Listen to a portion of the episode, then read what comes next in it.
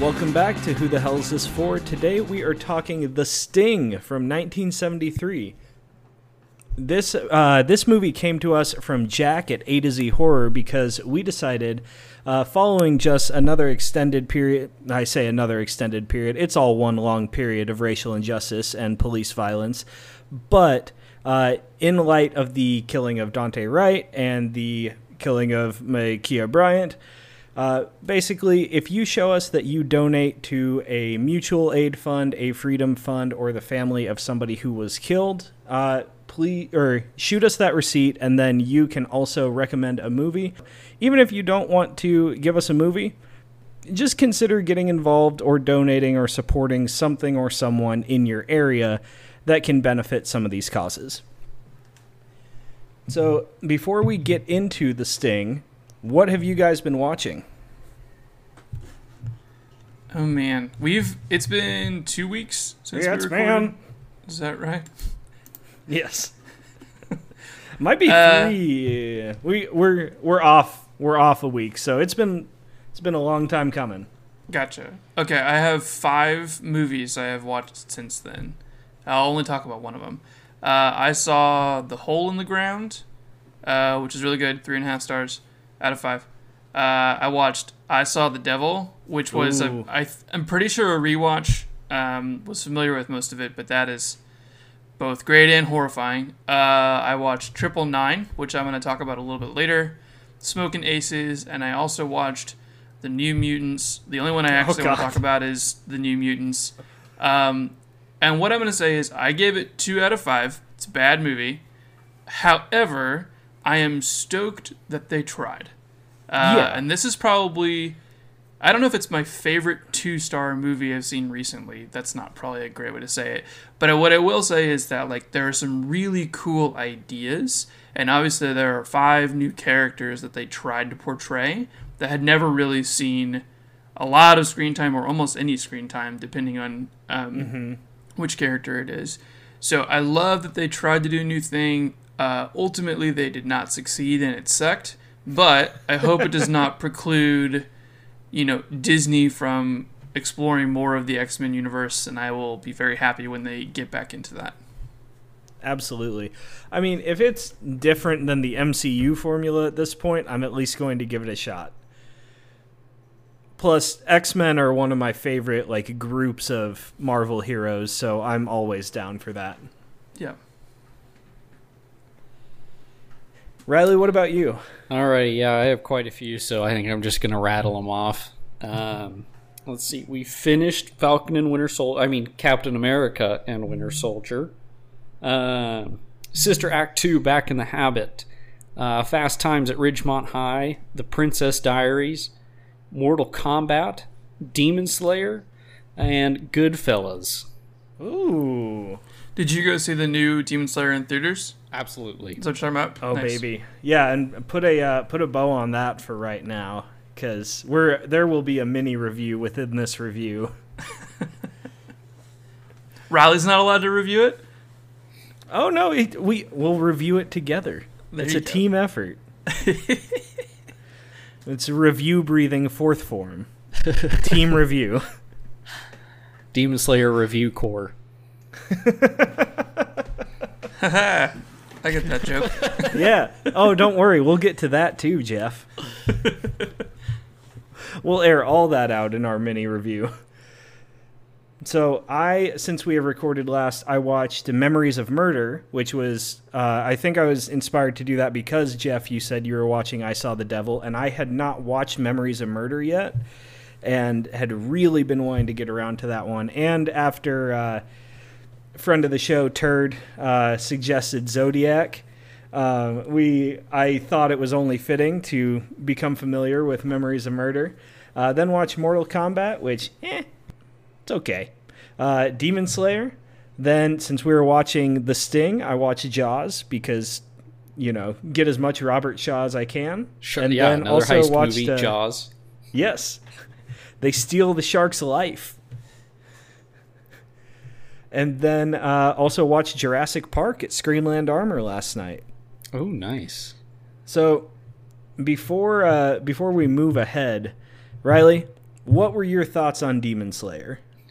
It was perfect. And yes. My second thought was, man, I wish I could have enjoyed this movie with my pal Jeff. God, you know, that's the same thing I thought when I watched that movie. I thought, man, I'm really glad I get to enjoy this movie with my pal Riley. I wish I could enjoy it with my pal Jeff. And, hey, Jeff, what was the runtime on the file? uh, let's say it's over ten hours.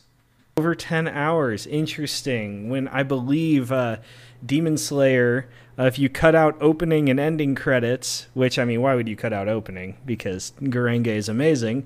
Uh, but that clocks in at about eighteen minutes across, what, twenty-six episodes? Mm-hmm. Or twenty-five or twenty-six, yeah.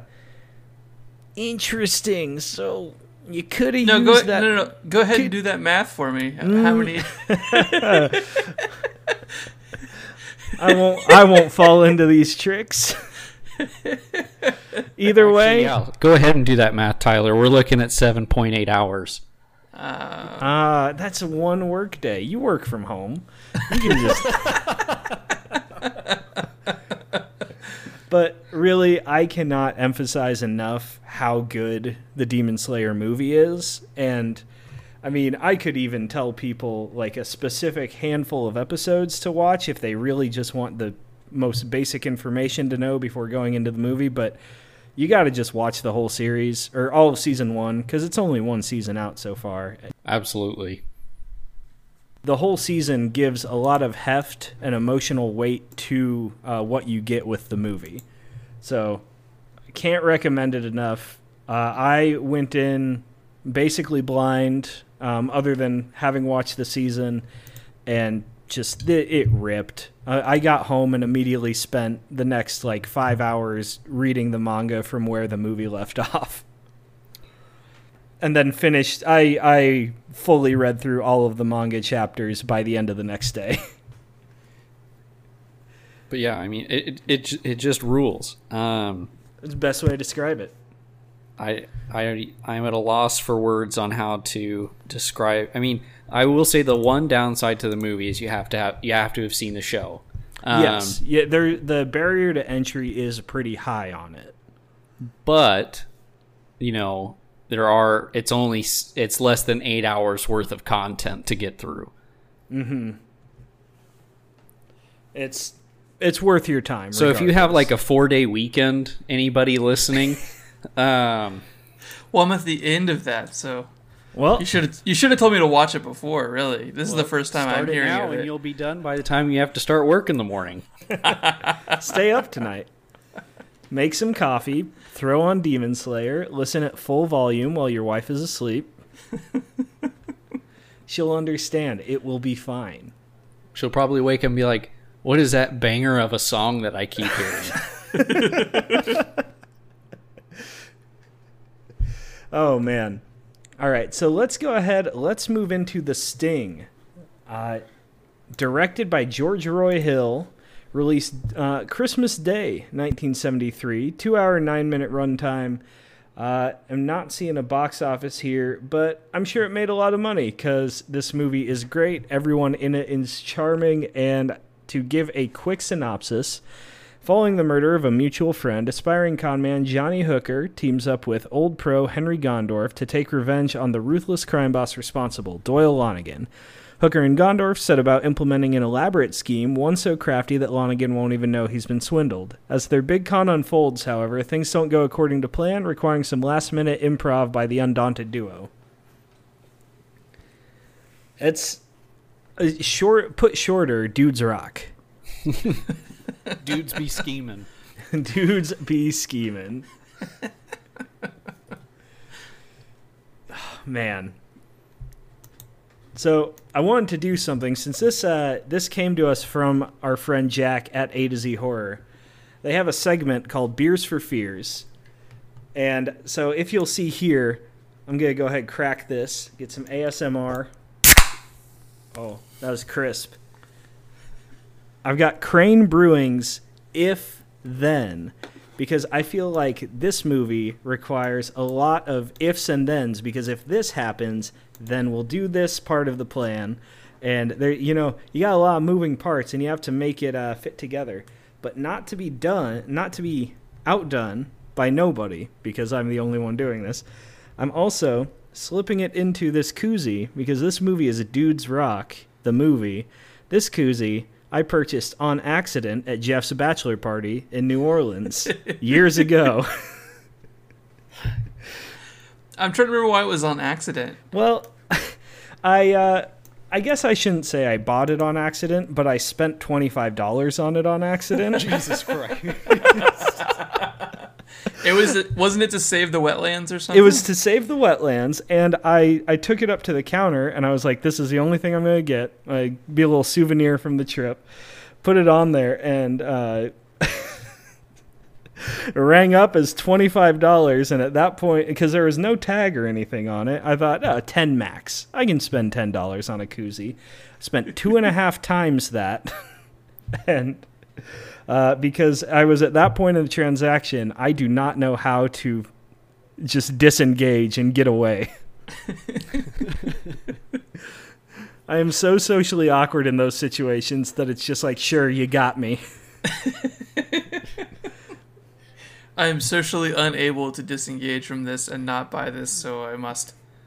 You know what? I get no. It. I get it. it. It works because they conned me, so it works with the movie even better now.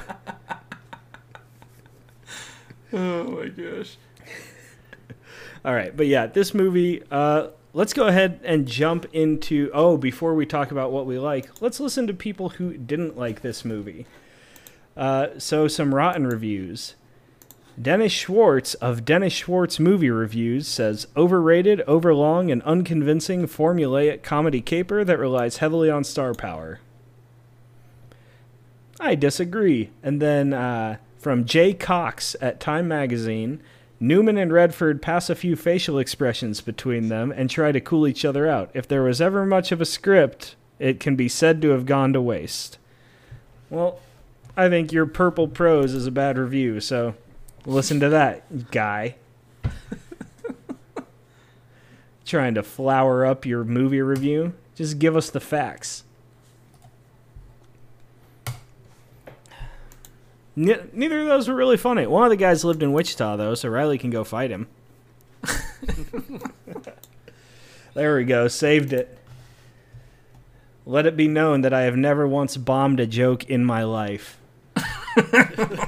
They have all always landed, because if they start to bomb, then I just explain them and everyone laughs. That's all it takes. What did you guys like about this movie? Let's move on. uh, so I mean, I think this, the good reviews and the bad reviews of this movie all still center around this idea that this is like, this movie is driven by its cast. Um, And it's so funny because, like, I've seen Paul Newman and stuff. Obviously, I've seen Cool Hand Luke and some of his other pieces. Robert Redford is someone who I've really, I've really seen mostly the second half of his career, mm-hmm. right? Like, I probably need to do a better job of seeing like early Robert Redford. I do um, too, and I'll I'll talk about that more. But th- at this point of his career, this is really the only Robert Redford I've watched from that era. Yeah, yeah. Well, what I'm so struck by is like, this is not really about the movie, but Robert Redford specifically has looked like he looks young when he's old. And so therefore, when I go back and see him when he's younger, like he kind of looks the same.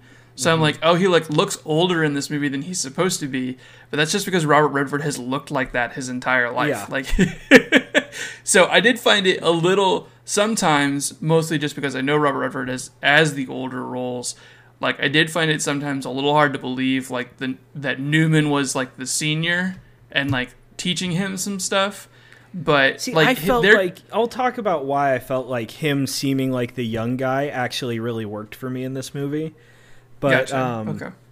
But, yeah, I... Because I did... I felt like Newman did feel, like, very convincingly like the, like, elder statesman of the con men. I just loved... I loved their interactions. Oh yeah, right. Like definitely. Them playing off of each other is, it was fantastic. And Robert Shaw is great yes. as Lonnegan.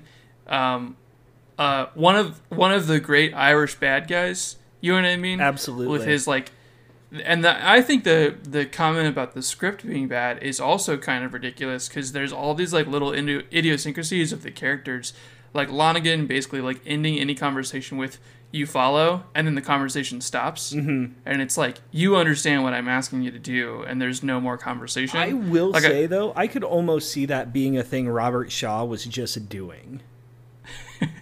That could be, it could be, but I thought that all those little like character bits worked so well mm-hmm. for like building this world that it was occurring in. A hundred percent. Everyone felt like very much like, maybe to the point of potential like being a character, but everybody felt like a character. Like everybody had very bold personalities, right, and I definitely. really, really liked that. Like even the minor characters, like his buddy that uh, hangs out with him and uh, Luther, that they're playing dominoes with, that mm-hmm. ends up getting in on the con because he just was good friends with Luther and he wanted to help get back Lonnegan. He's great. His like his screen presence is really fun because he's this weaselly, like nervous dude, and it just works. For like a split second, I thought it was William H. Macy. Okay. Um, It wasn't, but I, I got that vibe from him for sure. So for me, I thought it was Roddy McDowell for like half a second. And uh, Roddy McDowell is the teacher who snaps in uh, Class of nineteen eighty-four. He also has a lot of other stuff to his name, but that's my favorite role of his. Oh, I know who you're talking about. Okay. The, the teacher who pulls a gun on his students. When are we going to review that movie? Or somebody. I just I want to listen to some somebody podcast. Make a donation and ask us Ooh. to. We'll do it. I'll donate and request a movie. Oh man, really? Just there's so much to like about this movie. Uh, speaking of like Redford and Newman, just absolute hunks. Just hard, to, hard to argue. Real beefcakes. Old blue eyes. Oh man, is he ever? It's got a heck of a salad dressing. hold, hold on. What? Newman's own is Paul Newman. Okay. God, I was like, what is this innuendo That's here? Not a sex joke. I, yeah, well, I was like, what's yeah, this really euphemism? I was like, Christ alive, Jeff.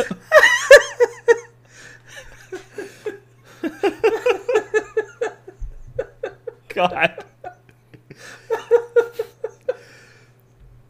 So how I don't know. I forgot right, this beer, I forgot this beer's eight percent. Let's move let's move on. Okay. Riley, what did you like about this movie? um I guess these kind of go hand in hand in a way. Um one I I really enjoyed the pacing of this movie. Mm-hmm. Um, I feel like every part of the movie was important to the story. Um, and to go along with that, I really liked, and this is something I, I like about Tarantino movies, I like that it was it was uh, put into chapters. Mm-hmm. Um, you know, you get to, I, I, don't, I couldn't tell you what the chapters were at this point, but um, I just like that when it's in a movie. I I did like... Sorry, go ahead. Um, what I was going to say is I liked the concept. I didn't know if I liked how it was done in this movie. And that might have solely just... I, I wish it had just been like a static title card and not the weird like page wipe or like page turn transition they were doing. I don't know. It's very nitpicky and very minor, but it... I was going to I don't know about the page wipe, but I mean, I liked the idea that there was these like specific illustrations. I liked that part of it. Yeah. If it yeah. had just been a static image, I think it would have worked way better for me. Yeah, but it's like actual chapters. Yes. In a chapter book. It's not it is hard sometimes with these older movies to figure out what what you like because you just like how it organically works for the movie, and what feels like a gimmick because other people have used it mm-hmm. gimmickly in the past. You know what I mean? And, and I, I think that's like how I so felt much, about the chapters. So much of this movie are things that other people have done. Yes. And it's like how you were talking about Halloween. when you first watched it, how it felt like you had seen so much of it done before, but it was by things that came later. I think that's the same mm-hmm. way with this. Like, the scene where everybody is, like, tapping their nose to, like, signal to each other, so good. And I feel like that has been done by a bunch of things since. I think that's, mm-hmm. like, such a cultural touch point, and I didn't realize it even came from this movie. That's what I love about, you know, and not every old movie is great, but the ones that have stood the test of time, like, are so fun to go back to, because you find all these things that you didn't realize existed before. And there's all these things that you can appreciate about, about new movies that you had no idea, you know, had, had been done, or like when the first time they kind of appeared. And so, and I'm not even, I mean, obviously this is nineteen seventy-three.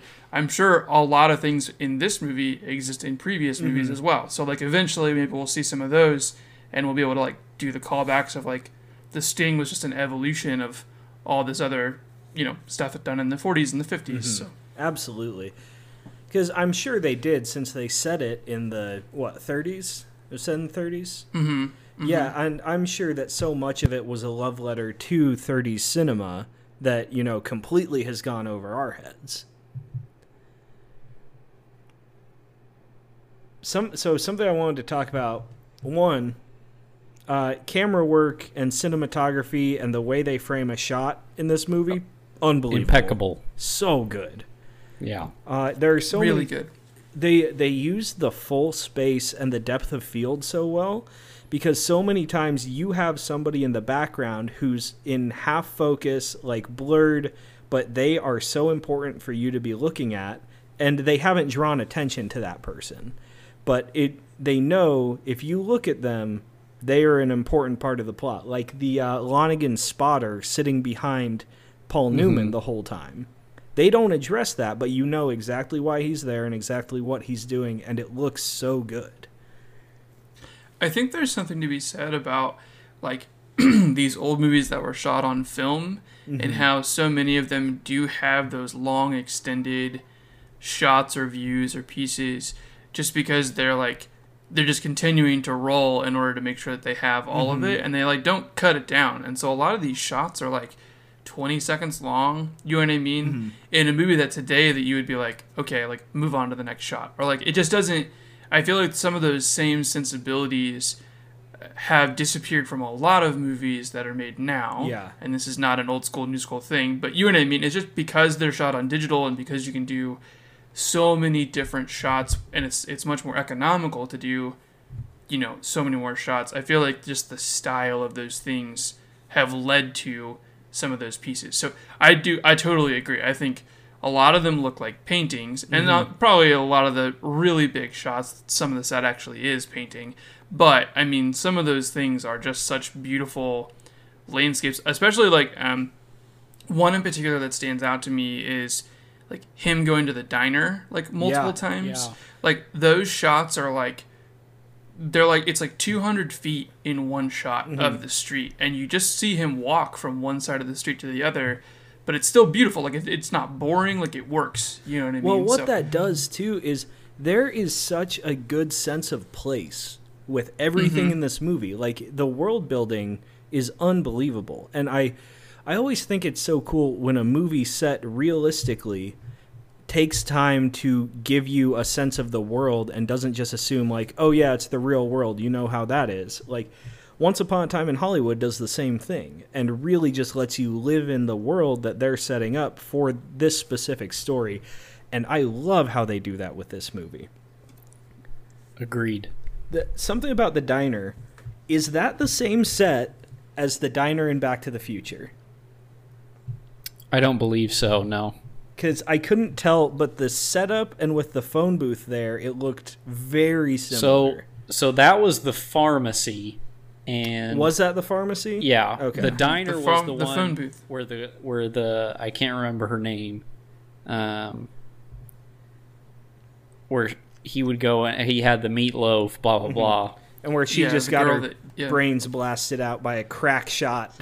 Yeah. yeah, I would like to talk about that a little bit later too. Just um, a good, but I don't, like I don't fifty yards so. away, pistol dead in the forehead with a silencer too. Sorry, go ahead, Riley. No, it's just I yeah, I don't think it was the one from Back to the Future. Okay. And but I man, think I might have just wanted about, it to be the uh, set right. from Back to the Future. Something I commented on on that is that farm is just like I saw it and like, man, would I love to eat at a pharmacy like that? Like, yeah. Go visit one of those cool old pharmacies that just has like has everything. That would rule. I'd like to go to one of those without the racism. Exactly. Of the it's nineteen thirties. Like all of these I don't t- know, give and, give and take, Riley. You gotta It's like all these things, it's like, yeah, I wanna well, to reference A to Z Horror, Jack always talks about wanting to wear a suit and ride on trains places. But, you know, then you have to deal with the whole like racism part of that time period, which isn't great. Um that that diner though, just to get back to that one specific shot. Um, it also makes me think, and boy, am I going to send a jackass for not being able to remember it, but you know that fam- there's like a famous painting or a photograph of like at night with the diner yeah, uh-huh. where it's like through the windows. Like that's what that made me think of. The one you with the Star I mean? Wars characters in it. Sure. That's the only version of that painting I've ever seen. I'm very cultured. I'm going to find out what the name of it is. But I, I don't know, just like there, I totally agree with you in, in such a, it feels like a real place. Like even in the in the beginning where they like pull the first con in the alley, mm-hmm. you know what I mean, or like where he's like running away from the detective and like jumps onto like the train tracks and then like back up and then off, and I don't know, like I just I, I totally agree with you that you could have convinced me that this was nineteen thirties Chicago. Absolutely. Um, and so I I do really like that. I don't think I really even realized that that was something that I was loving until we were talking about it. For sure. Also, for the record, that uh, that painting is Nighthawks by Edward Hopper. There we go. Thank you. Oh, man. Anything else that we liked about this movie that we want to talk about before we get into what we didn't like? Uh, yes. Brad Pitt owes his entire career to Robert Redford. That's the best way to describe Robert Redford's entire screen presence. Because I assume he has the same mannerisms in other movies and the same general aesthetic. Brad Pitt just did that again. Just everything Robert Redford was doing when he was young. Brad Pitt's like, hey, that looks pretty cool. I'll do that. I'll be that guy. And I love it. It's fantastic. I, I mean, Robert Redford is so incredibly charismatic. There's another movie that I'll, I'll mention later that um did you guys ever see The Old Man and the Gun? No. It came out like that three was his years retirement ago. Movie, right? Yeah, yeah. Right. Um I mean I feel like you would both like it. Tyler, it feels very much like a you and Catherine movie. Ooh, okay. Like a movie you would watch together type of thing. I think you would really like it. It's basically this guy, it's basically like a con man, but he's at the end of his career and is like robbing banks basically off of charm. Like he just like hands them a note and he's like, you know, I've got a gun and I would like some money, and they like hand it back to him and he like handsomely walks off. I'll so kill I mean, ya. he's been do he's been doing it his whole career. You know what I yeah. mean? And, and I totally agree with you that there are so many prototypes or archetypes, not pro Jesus. So many he sets this archetype that so many people are able to follow afterwards that are just like I feel like charming. You could even say prototype, because he, you know, he did like he uh, he kind of created, not created, but like him, Paul Newman, those guys, like they did create this whole. They defined the very charismatic like action star. Mm-hmm. I don't know. I think their their whole thing is just so influential. I also feel, and I know you mentioned it earlier too, but like Once Upon a Time in Hollywood, like Pitt's performance in that is like spot on Redford. Yeah, you know exactly. I mean? Like, that's, that feels that's him very being much Robert Redford. Redford. Yes, yes. But I mean, uh, Pitt in Oceans is Robert Redford. Like, it's, and I, that's certainly not a knock on Brad Pitt. It's a phenomenal thing, and I'm so glad that we that we got that, and that I was able to watch this movie and see and be like, oh, okay, so that's where Brad Pitt got his whole thing from. Right. Yep.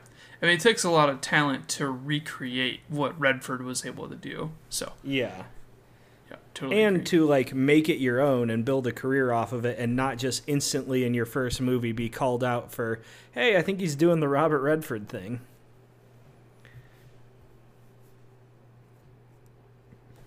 Yeah. Riley, do you have anything else before we move into what we did not like? No, I, I think we covered it all. Fantastic. Oh, all right. This this will be shorter for me. I don't know about you guys, but I only have one thing. Okay. Well, I have two things. One, obviously, oh, wait, I know no, it's the nineteenth. Do you have three things? No, I only or is have it four two. things. No, I mean, obviously, like, uh, I know it's the nineteen thirties, and I know it's just, like, in place with what's going on. You know, uh, don't ever love a movie that uses, like, the N-word, you know, a ton like this. Yeah. Um, it's I was kind of caught off guard by it, mostly just because I was caught off guard by it. It didn't seem to fit in, like, this lighthearted, you know, kind of romp of a yeah. movie. Um, but I obviously understand it's nineteen seventy-three. It's about a time period where that probably would have been commonplace. I mean, like, I understand it, but it it did surprise me. Um, mm-hmm. The second thing was when we were talking about believable characters, I totally agree. I think everyone is a believable character. They're all lovable. The only person, and I don't think it's a bad performance, but the only performance that felt like a cartoon to me was um, the local cop. Um, yeah. I think it was Charles Durning. Like, he felt very much like, I'm a detective, see, from Chicago, yeah. see? Like, he's he's the only one that I got a little distracted by, but I don't think it's anything wrong with the movie. I think it's kind of charming, but he was the only one that didn't feel like a real two, like, three-dimensional person. Like, he, he did feel, you know, he's just the wisecracking Chicago cop sure. that wants a cut. You know, so I don't know. I thought you know who uh, that kind of brings me into one of my points, because as we talked about, this is a really great cast, but it felt like something was just kind of missing. There's just something missing there. So what if instead of that guy, you bring in, I don't know, say maybe a twenty-nine-year-old hotshot detective from uh, Chicago, uh, you know, Chicago native, with uh, twenty-nine-year-old Dennis Farina. Yeah. As soon as you said somebody's missing, I was like, I know he's going to mention Dennis Farina. Yep. How good Kansas would City's he have been number in this one movie, though? Dennis Farina podcast. He would have been great. He could have also been uh, Doyle Lonnegan. Well, he, he would have been old enough to be. Yeah, he would have but, had to be older, but like late career Farina would have been perfect as long. Well, that would have just been his character in Midnight Run. I guess Midnight Run that. kind of. Yeah, Midnight Run is kind of an aspect of the, is a version of The Sting, maybe a little bit. Yeah, I feel like the, these movies are, like, very, very similar. Yes, yeah. You know I love a, a good light caper. Something that I uh, I struggled with with this movie, on, on a serious note. Not serious, but a legitimate gripe I have. Not me making a joke about Dennis Farina. Uh, did not love the music in this. Oh, really? Yeah, I. Because I mean, there was I only get, like one song, wasn't there? The Entertainer. Yeah. It was just the Entertainer over and over. It was again. just the Entertainer over and over again, and it's just like that tore me out of the movie because it. I know it's light and fun, but there's something about that that makes it. It feels like.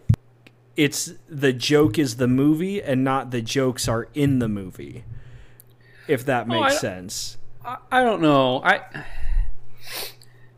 I feel like they went with a popular old-timey song. Yeah. Um, I mean, you can agree with the choice, you can't, but I feel hearing that, it made it, I thought it helped set in that we're in the thirties. It It did, but it just... it. And maybe it's because it was so recognizable, it tore me out of it every time. Yeah. So I found a fact about this because I was kind of curious because I assumed I knew The Entertainer was a really old song. Did they run so out like, of budget no and use like, something free. that was free?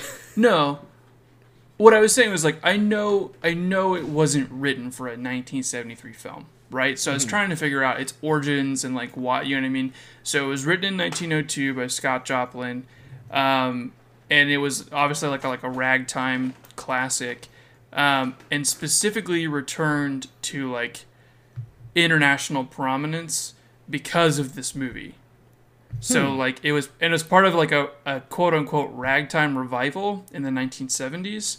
So I don't know if there were like a lot of nineteen thirties films being made in the nineteen seventies, which, you know, I guess is probably about right. Like every thirty years you're making something that feels nostalgic. You have to kind of go back that far. Mm-hmm. So I think the reason that this, this song is so familiar to us is partly because The Sting brought it back into prominence, and now it's like one of the first, you know, piano songs kids learn how to play when they can learn how to play with two mm-hmm. hands. So you know what I mean? So okay, I do wonder if there's a connection a lot of sense. there. Yeah. Um, something... Something else was, and this is again nitpicky because I mean, not to give much away for later, it's, I thought very highly of this movie, so I might have just been looking for things to, you know, really harp on. But I, if they're pulling together, what, like three hundred guys to run this con? two hundred to three hundred, is that what they were saying they were going to need to pull off The Wire? Yeah, but then it didn't look like there's that many people. No, so I don't know. Maybe one hundred tops. Yeah, yeah, but anyway, so even one hundred, this is a pretty well-known con. Something very, like, something that at least one hundred guys are familiar with. How does Doyle Lonnegan, a crime lord, not familiar with this this con? I mean, I think they mentioned that it hasn't been done for a while. Okay. But I mean, like, even even if it hasn't been done for a while, like, you would think, oh, I'm about to put a five hundred thousand dollars bet with people I don't know. Like, you would think that Doyle Lonnegan, the banker, the Irish banker, like, would kind of know better. I totally agree with you. It seems like a long shot to get him to um, buy into this. Actually, but, uh, fan theory. Um I'm making many like small references to A to Z Horror throughout all this, but uh, fan theory, uh, Lonnegan lost it all after that and sold his remaining assets, moved to New England, uh, moved off the coast, and uh, bought himself a boat and became a fisherman. Because if you listen, Robert Shaw says, "Son of a bitch!" in the exact same way as he does in Jaws. Man, I love Robert Shaw. He was chewing scenery in this. It's so good. He was chewing scenery in this. How yeah. many beers per day do you think Robert Shaw was pounding while they were filming this movie? eleven. I think that's low, think- man. I, I mean, Robert Shaw in Jaws is a beer guy, but Robert Shaw in this movie is definitely like, like a whiskey guy. Yeah, right? yeah. But he's Irish. Like, don't you think he's drinking like Irish whiskey or Scotch? It's true. I'm talking Robert Shaw, the actor, though. Got it. I'm I'm genuinely saying, while filming, how many beers do you think Shaw was slamming in his trailer? All right, I, I, I get your point. Daring, uh, daring Robert Redford to jump off the top of the set.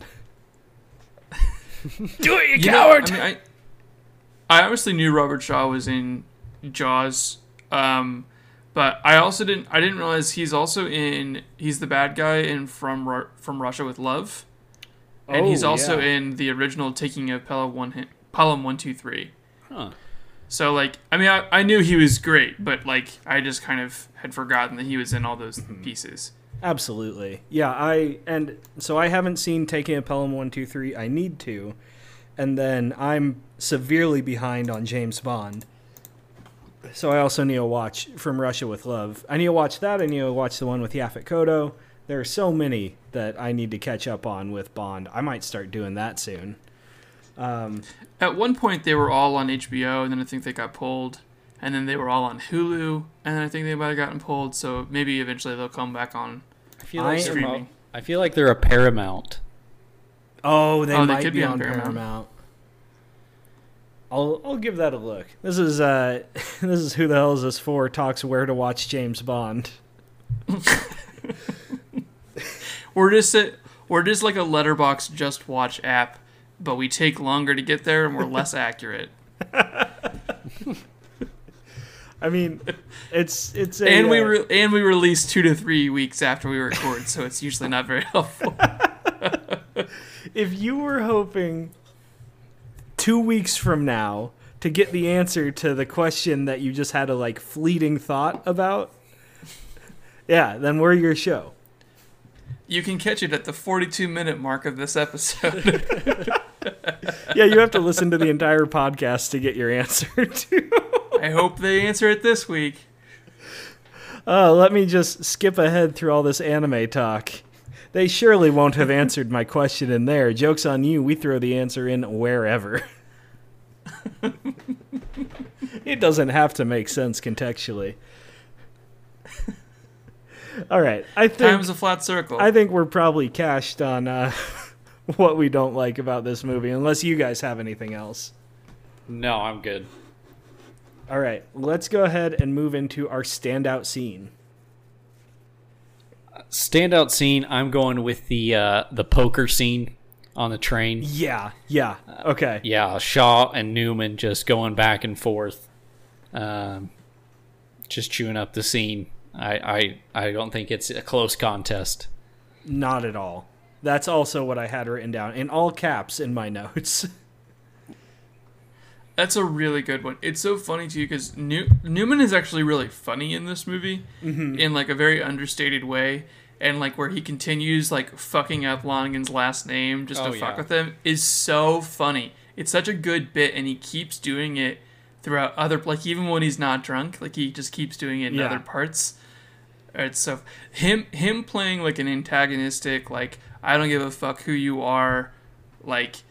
You don't matter to me at all, like crime boss as part of the con was whole, like so good, like such a fun character thing to watch Newman do to like slip into that other character within the movie. So funny. And in general, and since since I also thought the poker scene, I want to highlight something else I really liked, specifically with you mentioning Newman. Uh, the very end, the reveal that after he gets shot, and the reveal that this was another layer of the con to get Lonnegan out of there.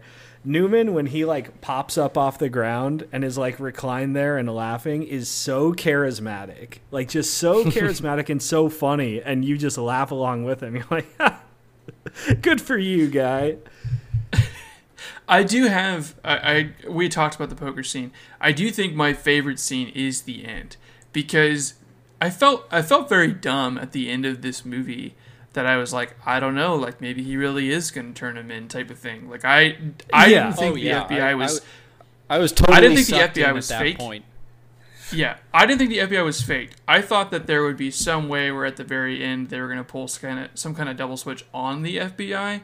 But once the F B I broke in, like I didn't know that they were like a part of it or like what an elaborate. Yeah. Now I understand actually when you say that now that probably is where the hundred guys come in because then mm-hmm. it's all the F B I guys yeah. who are fake that are part of it too. And the I I have in my notes the end of this movie had me grinning like an idiot because I went through that exact same like thought process, and then as soon as Redford like rolls over and smiles, I'm like seal clapping like on my couch just they did it like.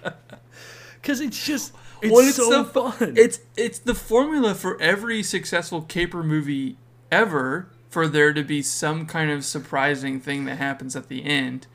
And for me to still not see it coming was was amazing. Yeah, absolutely. My Skype froze partway through, and then it like fast-forwarded through everything you had been saying, but I think I got the general gist. You've been doing that all episode. Yeah, to me. Yeah. God, I'm so sorry. I I thought so that something might be going on. Hopefully the audio for this episode turns out. All right, so let's go ahead and move into our letdown scenes.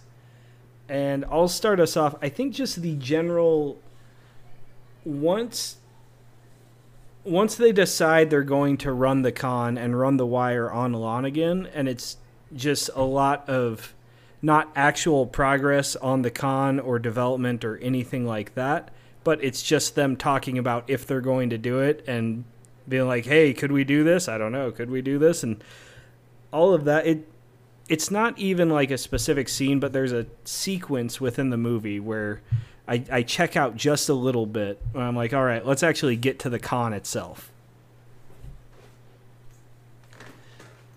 Yeah, I, I agree. I mean, I do... Riley had mentioned earlier that he liked the pacing, and I think overall the pacing is good. Mm-hmm. But I, I think in between the poker scene and uh, when they actually execute the final piece, that I think was a lot longer than I was expecting, mm-hmm. like that period of time. Yeah, and I, I think mine was even before then. It was um, right after Luther dies and uh, Hooker meets Gondorf for the first time. Right after yeah, that, it, it does it does slow down right there, and I think that's the. I don't think it would be as bad or stand out as much if the rest of this movie didn't just like rip along. Yeah, it definitely gets uneven with its pacing in, in certain spots for sure. What about you guys? Do you, do you have anything, or are we just kind of all on board with some of that? Did you lose me there?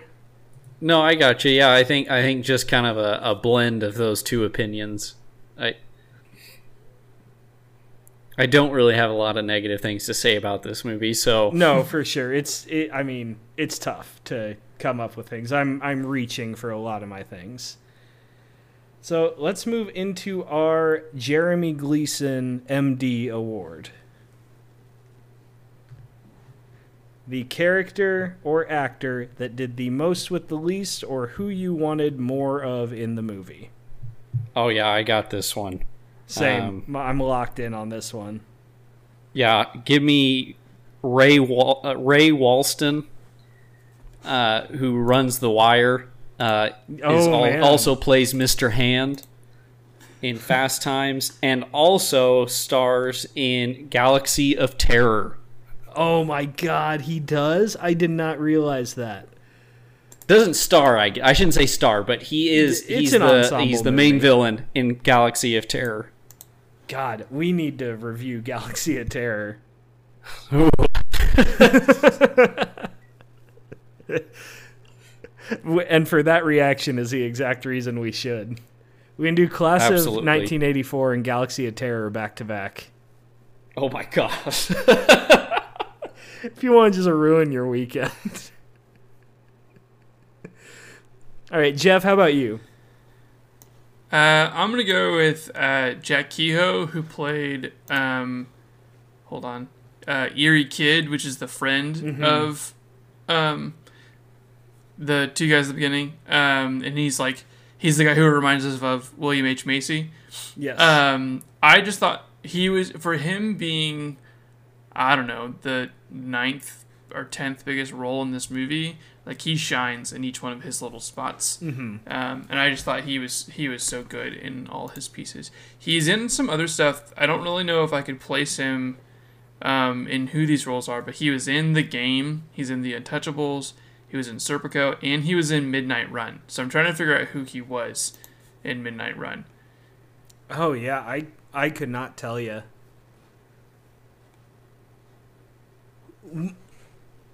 Would he have been the lawyer? It was Jerry Fleischer. Hold on. Now I'm trying to figure out. I feel like that's Dennis Farina's lawyer. He could have been. Well, you look that up. Interrupt me when, when you get it. Uh, but my my Jeremy Gleason award would have been Robert Earl Jones as a Luther. Because I thought Luther was phenomenal. The opening con with him, uh, him and Robert Redford is so good. Absolutely. Because I love, I mean, part of it is carried by Robert Redford, but the way that Jay, or Robert Earl Jones, that he switches from like the victim, oh, you gotta help me, and to then like being in on the con afterwards is so good. It like. I I love him in an actor. I loved him in Sleepaway Camp, even though that's a much very different type of role.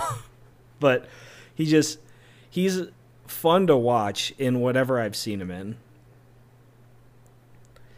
By the way, uh, Jerry Fleischer was the other half of the bail bondsman who was like double crossing. Oh, okay, okay, okay. It was that guy.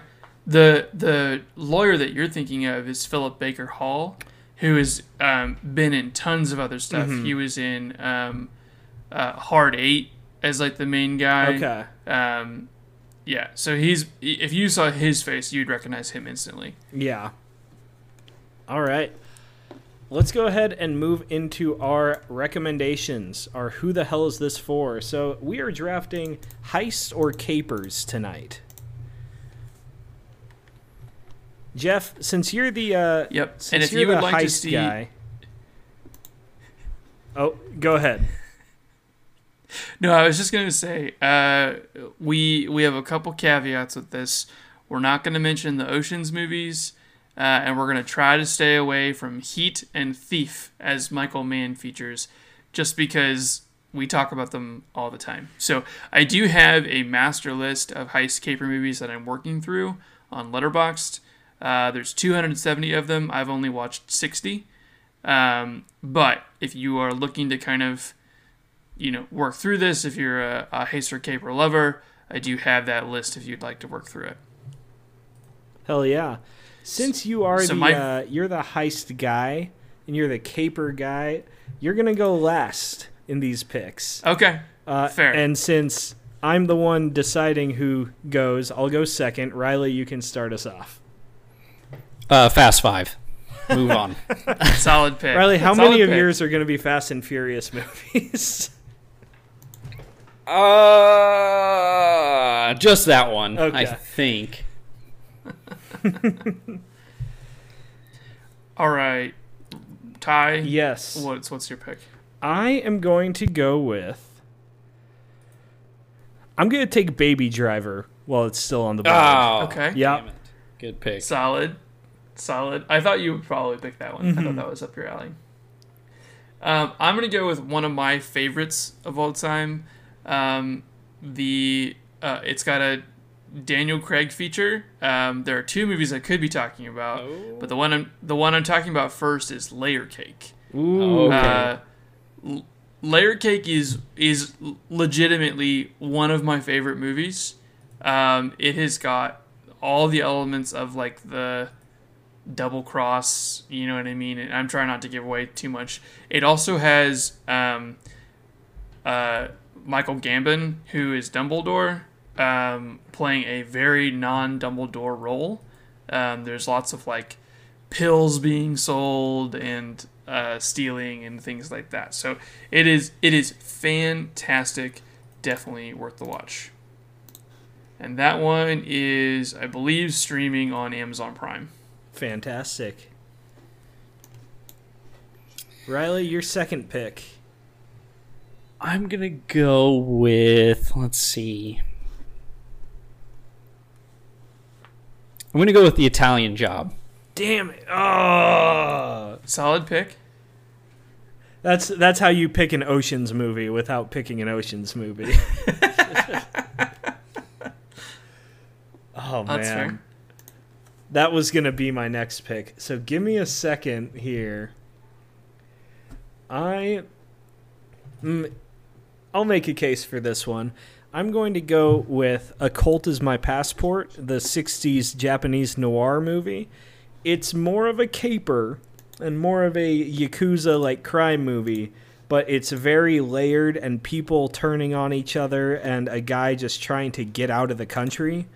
And it feels very much, it it has the same vibes. And it, if you like this movie, especially um, being made in the seventies, set in the thirties, some of that period piece, a few noir elements here and there, not necessarily in The Sting, but just the the general like type of drama that it sets up. I I think I can make a case for A Cult Is My Passport. So, Jeff, your All second right. pick while I figure out uh, what my third pick is going to be.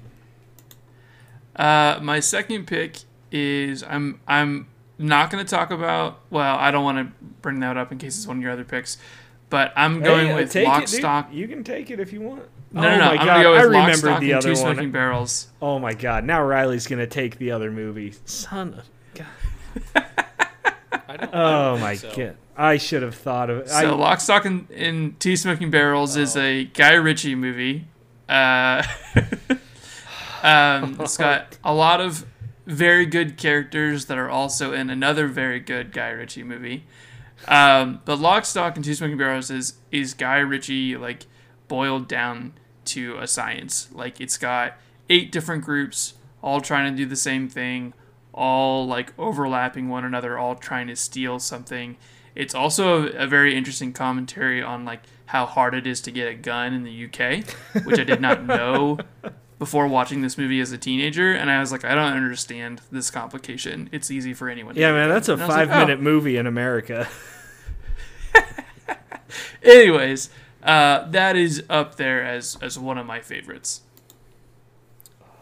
Uh, one of my f- favorites, uh, I'll stick with that theme. I'm going to go with The Town. Oh, man. Very solid. Everyone just ripping their Boston accents. Very good accents. Having a good time. I think the record will show that nobody does a bad accent and everybody does a good accent in that movie. Yep. I would argue maybe, besides The Hurt Locker, Jeremy Renner's best movie.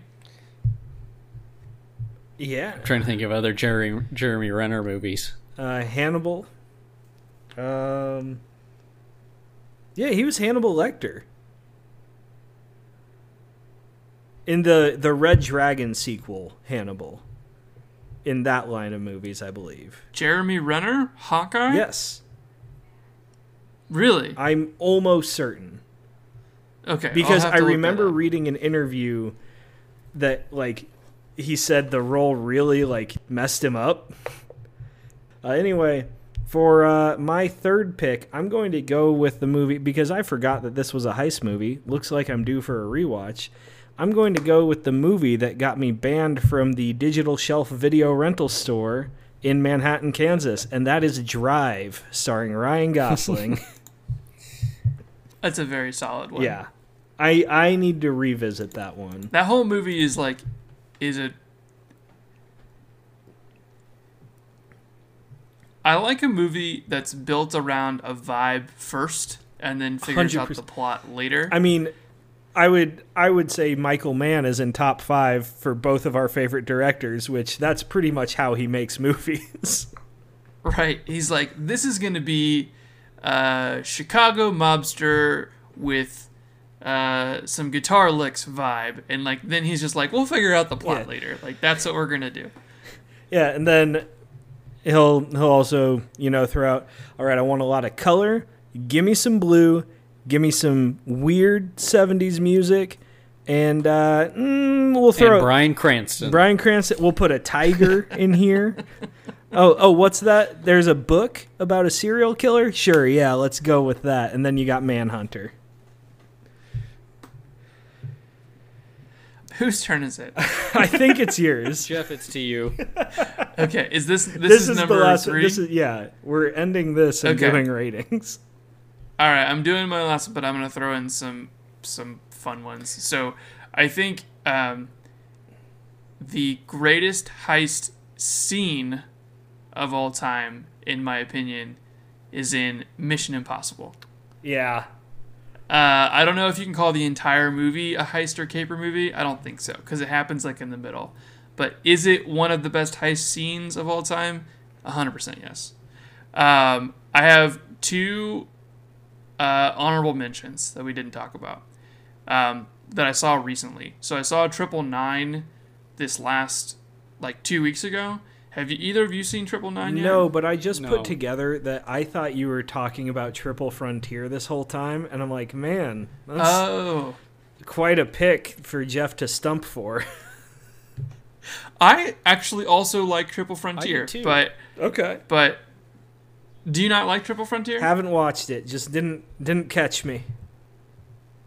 I think you would like it more than you would think. Okay. I think it might be more up your alley than you think. Okay. It's, it, it's like a very specifically an ensemble. Okay. Movie. And I think what turned me off was it just seemed like every other movie that like this, uh, there's a very specific formula of movie that I feel like most recently they just did with uh, that Michael B. Jordan, Tom Clancy movie Without Remorse that just came out. I feel like that mm-hmm. vibe of movie, that's what I got from Triple Frontier, just from the promo stuff and the trailers. Okay. No, it's, I, yeah, no. It's way more of a heist and then survival movie. Okay, dope. I than like than like espionage thriller. I will watch it. I'm in. I'm in. Yeah. Anyways, back to Triple Nine. Yeah. Yo, tell me about this Tri- movie that I know nothing about, apparently. Triple Nine is, it's got a great cast. This is another, uh, what I also love about a heist or a caper movie is it's very rarely about one person. It is almost always about a crew of eight to ten people, and that can be comprised of villains as well. But like, it's it's always a way to show off all these different um, players. So listen to this cast. Uh, Chiwetel Ejiofor, uh, Casey Affleck, Anthony Mackie, in a movie where I don't hate Anthony Mackie, which is pretty good. Um, oh, oh my Woody, God! What? I should have scrapped one of my movies for Pain and Gain. Oh yeah, that, now we'll let you do that about retroactively. Mackie, yeah. Okay, okay, okay. Uh, fourth billing: Woody Harrelson, Aaron Paul, Kate Winslet as a Rob, Russian mobster, and completely. I heard that too. As a, that would have been great, but Kate Winslet as a Russian mobster in like a very believable role. Like I'm su- like not. It's a little. I mean, Russian accents are can be cartoonish. Okay, so uh, like actually nails like the, like the the veiled threat kind of okay. Russian mobster okay, so type of thing. We're we're all familiar with uh, Russia and Russian accent, so. But I, I can't place it here on a scale. So my zero, or my one, my one is John Malkovich in Rounders on Russian accents. And my ten is, uh, I don't know, let's go with um, Kenneth Branagh in Tenet. That's a ten quality Russian accent, right? I got to be honest, I don't even remember. I hardly remember it, Tenet at this point. It's a bit... Tenet came out on H B O. Was, okay. Tenet came out on H B O Max this week, and I just remembered that, and I wanted to get one more dig in before we got out of here. I hate Tenet. Okay. God damn. Okay. Okay. Okay. Anyways, Triple Nine is a group of criminals, and like, there's like corrupt cops who are supposed to be investigating the heists, but they're like also heist members. Uh, and anyways, it's really fucking good. Has a great first scene, and then there's a lot of like like rep- repercussions of the heist and stuff. And then the last one I'm going to stump for, I've already stumped for in past, but if you you most people have probably not heard of it, and if they did not hear that episode, probably have not heard of it either. um Time to Hunt came up in our year-end oh yeah episode for twenty twenty. Is that the which Korean was the one? Cor- it's the Korean one on Netflix. It's like it's like three hours long.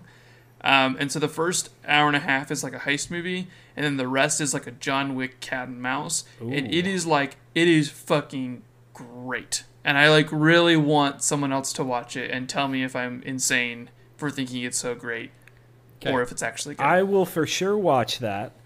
Also, just thought of something else that's on Netflix. Um, Jeff, I don't know if you've heard of this one. Riley, I know for God sure has heard it. of this one, but Demon Slayer is on Netflix. Um, Demon Slayer. Jeff, I would for sure. Now, is that uh, is that a quick watch? It's a very quick watch. It's a very uh, very easy lift. I believe if somebody calculated the runtime, I think it comes out to under eight hours of your time. Wow, that's that's very manageable. Very I feel very like manageable. I could definitely easy put down to what do. I'm, what else I'll tell I'm you watching. What, I'll tell you what. If you watch Layer Cake and Time to Hunt, I will make an attempt to watch. Demon oh no, Slayer. Hold on! I'm making an attempt.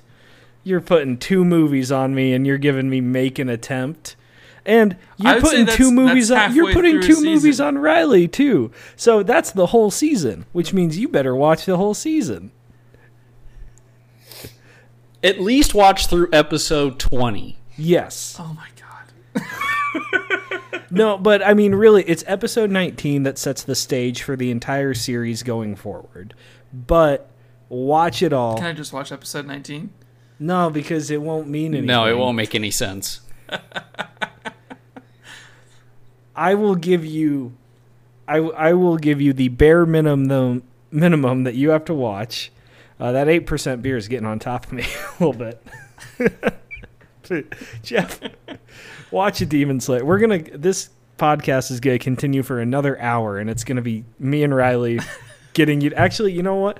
Hey, let's pull up a Netflix party. And Jeff, you're not allowed to log off till we watch through at least three episodes of Demon Slayer on the podcast. I would be down to watch three episodes. I know, I would too, actually. That's less than an hour. So this has been... oh, no, we haven't rated. We haven't rated. Okay. Fine. I'll move to ratings if you promise me tonight when we get done, you go watch episode one of Demon Slayer.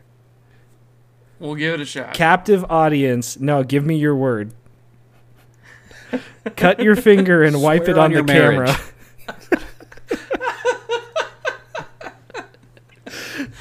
I will I will watch episode one. Okay, I will watch episode one. And if you don't, Tyler with... and I get the deed to your house. Yes. I would love a vacation home. In sunny Overland Park, Kansas. Right by my work. That's where you want your vacation home to be. All right. We'll, we'll talk offline, but we're all watching episode one together tonight. Let's move to ratings. Riley, what did you give this movie? Um, I think this movie, I, I really loved this movie, um, and then came to find out that my grandparents also really loved this movie. um, it's a hard nine for me. Yeah. Wow. I had a great time with it. I'm gonna, I'm gonna follow up there. Uh, also a hard nine for me too. There are a few things that kind of held me back wow. a bit, but I think so much of it comes from the, the quality of the writing, the different layers of the story, and then just phenomenal character work by some incredible, super charismatic actors. Very hard nine for me. Also, Kath, I think Catherine's dad and uncle are huge fans of this movie. I'm very surprised. I really like this movie, but I'm surprised I have it lower than you guys. I have it as an eight. Oh, man. I wish... Oh, th- you're loading it up like as like a six and yeah. a half. Well, generally, I'm high on the heist caper side. Yeah. So, oh, so that's a low for Jeff. This is a one on Jeff's heist caper scale. Because those all fall eight to ten. All right. This has been another episode of Who the Hell Is This For? Jack, thank you so much for listening. Or... I, I fell into my old thing. Thank you so much for the suggestion. Thank you so much for listening, everyone. Uh, if you haven't, go ahead and give A to Z Horror a listen. They're a phenomenal podcast. I would say they're friends of the show at this point. Uh, very, very great podcast, and basically who we've stolen our entire bit from. Um, hope everybody has enjoyed this episode, and we will see you again, uh, let's call it two weeks.